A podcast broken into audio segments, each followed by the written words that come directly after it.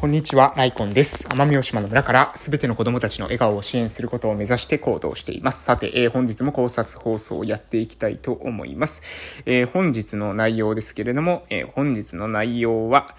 えー、っとね、ちょっと待ってくださいね。えー、さっきツイートした内容なんですけれども、えー、発達のことをいろいろ語ると、え分断なのか包摂なのかってその人のスタンスが見えるよねということについて、え話していきたいと思います。まあ、えこれ私がですね、ちょうど2021年の、え10月12日火曜日にしてるツイートなんですけども、ちょうどね、先ほどしたツイートなので、これについてですね、もう少し補足ということで、えー、音声配信も撮っていこうかなと思っております。えー、これですね、今日ね、なんでこれ、この話してるのかっていうと、今日ですね、えっ、と、5歳児さんのね、検診があったんですね。で、この中でね、やっぱ発達のことをですね、語っている人のですね、その語り口によってですね、その人のある種価値観みたいなものがですね、これ透けて見えるんですね。こう面白いもんで、私はね、うん、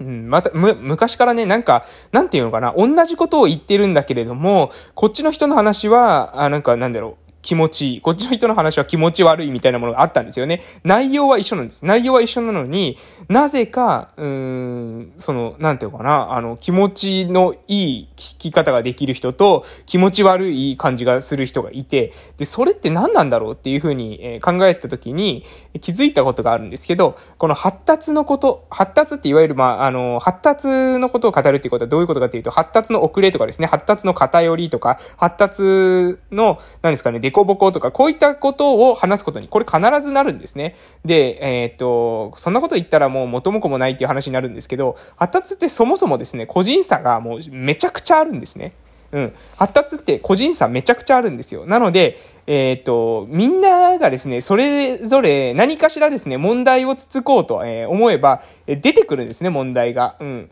で、問題がない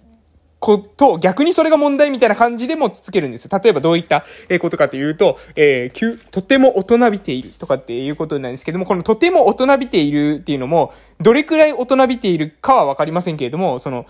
大人びているっていうこともこれも、まあ、ある意味、えー、指摘される。で、えー、っていう風になってくると、もはやですね、なんていうのかな、その教科書通りみたいな子供が出てこない限りは、全員ですね、ある意味、その、なんだろう、あの、発達に偏りがあると言えば偏りがある。で、私はですね、それ、発達に偏りがあるとか、デコボコとかっていう話ではなくて、それシンプルに個性っていう捉え方もできるんじゃないのと結構、えそういうふうに思ってます。で、個性っていう範囲をかなり広くとってですね、で、え極めて、え一部の人に、えのみですね、そういったなんだろうかな、うん、発達障害っていうものは、あのー、言う必要、えー、言う必要があるというか、っていうか、うん、何ですかね、まあ、発達に関してですね、まあ、あだこうだですね、言い過ぎなんじゃないかなっていうのが、私の、あの、率直な疑問です。で、これ、こん、そんなことね、まあ、そういう発達に関わる専門家が言うことはいいのか悪いのか分かりませんけども、私はですね、その発達に、その課題があるっていうふうに考えてしまうのってそもそも何なんだろうなっていうふうに、えー、そこ結構疑問に思ってます。結構ね、やっぱ大人の事情だったりするんですよね。発達に、えー、なんですかね、問題があるっていう風に考えてしまうところって。えー、子供たちの中では、その別にですね、発達に多少ですね、その、なんだろう、偏りとかデコボコがあったとしても、子供たちの中では意外とうまくやってたりするんですよね。で、そのうまくやってるってことは、子供たちの中で、ある意味包摂できてるわけじゃないですか。その子供の中の社会、コミュニティの中では、包摂できているわけですよね。それに対して、親が、えー、親とかですね、周りの大人とか、評価者の人たちが、えー、あーだこーだ言って、えー、口出しをする。で、その口出しの仕方がですね、なんていうのかな、指摘で終わる人が結構いるんですよね。この人か、こういう風な偏りがあります。こういう風なっていう、そういう指摘をするだけのですね、なんていうかな、発達に対して口出しする人ってね、なんかむしろですね、害悪しかもたらさないんじゃないかなと私は思ってるんですね。じ、じゃあ、えー、どういった風に関わればいいのかっていう風な、私のまあ意見を言わせていただきたいと思うんですが、私はですね、まず基本スタンス、えー、その子供が困ってるか困ってないか、これまず大事です。子供が困ってるか困ってないか。そして、あとは、その、うん、客観的なその人、その子の行動特徴っていうものを、えー、上げる。うん、そこを、なんていうかな、えー、洞察するというか、評価する、うん、そこを評価するっていう言い方もちょっとおかしいかもしれませんね。なんていうのかな？見つめる？優しい言い方すると見つめるですかね。その子の個性を見つめ、えー、その子の個性を見つめ、そして、えー、その子が、自身が困ってるかどうかってことを、え、問う。これが、まあ、まず大事なんじゃないかな。まずここをですね、満たさずしてですね、問題解決だとか言ってね、その子が別に困ってもないですね、必要ともしていないような支援をこちら側の都合で、えバシバシ進めていくってことは、あんまりね、子供にとってね、えいいことにはならないんじゃないかなと。まあ、これこう、完全に私の個人的な意見ですけどもって思ってます。なので、まず本人が困ってるかどうか、ね、えそれは、えー、それも本人がもしかしたら言語化しない場合もあるかもしれませんよ。でも、表情を見てたりとか、えー、その友達との付き合いの中でですね、どうしても苦労してそうだかどうかってことは、本人の立場になって、え、考えれば、え、想像できるんじゃないかなと思うんですよね。こっちが勝手にですね、多分こういう風にしてると将来困るだろうから、じゃなくて、本人が今現在ですね、その症状に困っているかどうかってことに、まずはフォーカスしましょうよ、ということです。で、えー、そしてその次に本人のその個性っていうもの、そういう観点で、本人の、えー、なんだろうな特性？特徴？という観点で本人を見つめる。うん。えー、そのオリジナリティをまず認めるってことですね。そこを、えー、なんだろうな、認めるっていうのももうなんかちょっと上から目線な気がするんですけど、そのまま、本人そのままですね、ありのままを、えー、尊重するっていうんですかね。ありのままに対して、えー、うん、なんていうかな、その、そのまま受け取る。えー、そこが大事なんじゃないかなと思います。で、まずそこ、まずそこなんですよ。で、ここの前提満たせてないのに、発達とかですね、えー、もういろんな、なんだろう、療育とか、えー、そういったことをですね、入れていくと、かなりね、うーん、ずれてくるんですよね。だんだんですね、なんか、なんていうのかな、その自分の理想に、え子供を合わせるっていうことになってくるんです。で、これがね、やっぱりね、起きてる。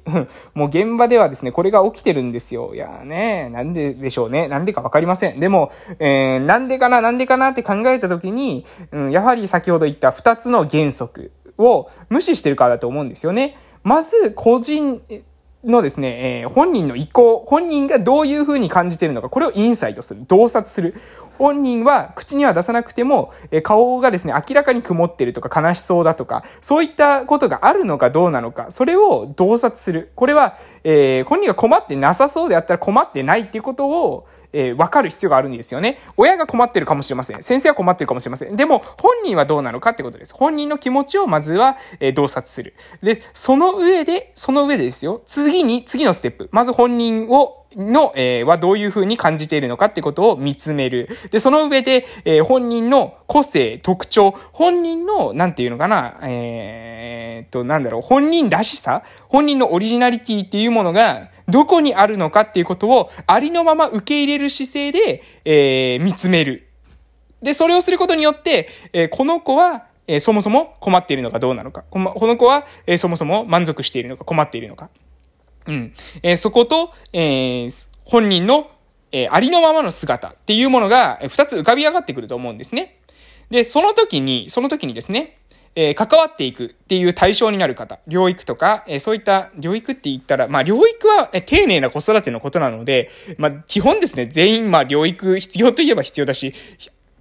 必要じゃないと言えば必要じゃないみたいなことになってしまうというか、まあ、まあ、療育って丁寧な子育てというふうに定義すると、全員療育受けた方がいいんじゃないかって、なっていうことにもなってしまうぐらいの、まあ、曖昧な言葉なので、えー、なんていうふうに表現すればいいのかわかりませんけれども、あの、なんだろうかな、あの、どうしてもそういう、なんだろう、緊急事態というか、まあ、発達の、なんだろう、何かしらの、その、うん、支援の、えー、支援、えー、入学までの切れ目のない支援に乗せていくっていうんですかね。えー、そういう言い方もなんかちょっと子供を物扱いしてるような気がして、私としてはなんかあんまりこう気持ちよくはないんですけれども、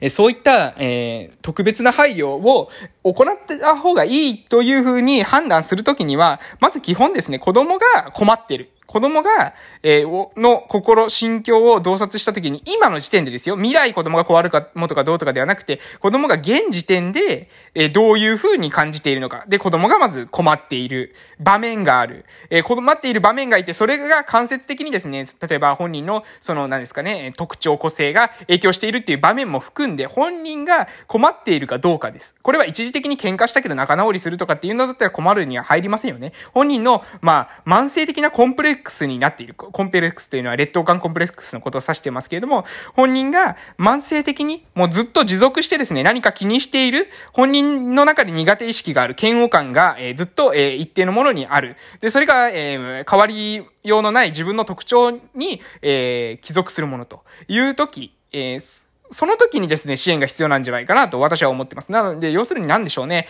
えー、例えば、ほくろとかでもまあそうかもしれません。ほくろがある。で、ほくろ、別に本人が気にしてなければ、それはそれで別にいいわけです。けれども、本人がすごく気にしていると。で、えー、で、気にしている。まあ、手術している。取ってしまえばっていう話は、そうなってしまえば、えー、話は変わってしまうんですが、えー、で、それがもし、例えば変えようがないものであるとするじゃないですか。それが変えようがない、まあ、いわゆる自分の特質、気質だとしたときに、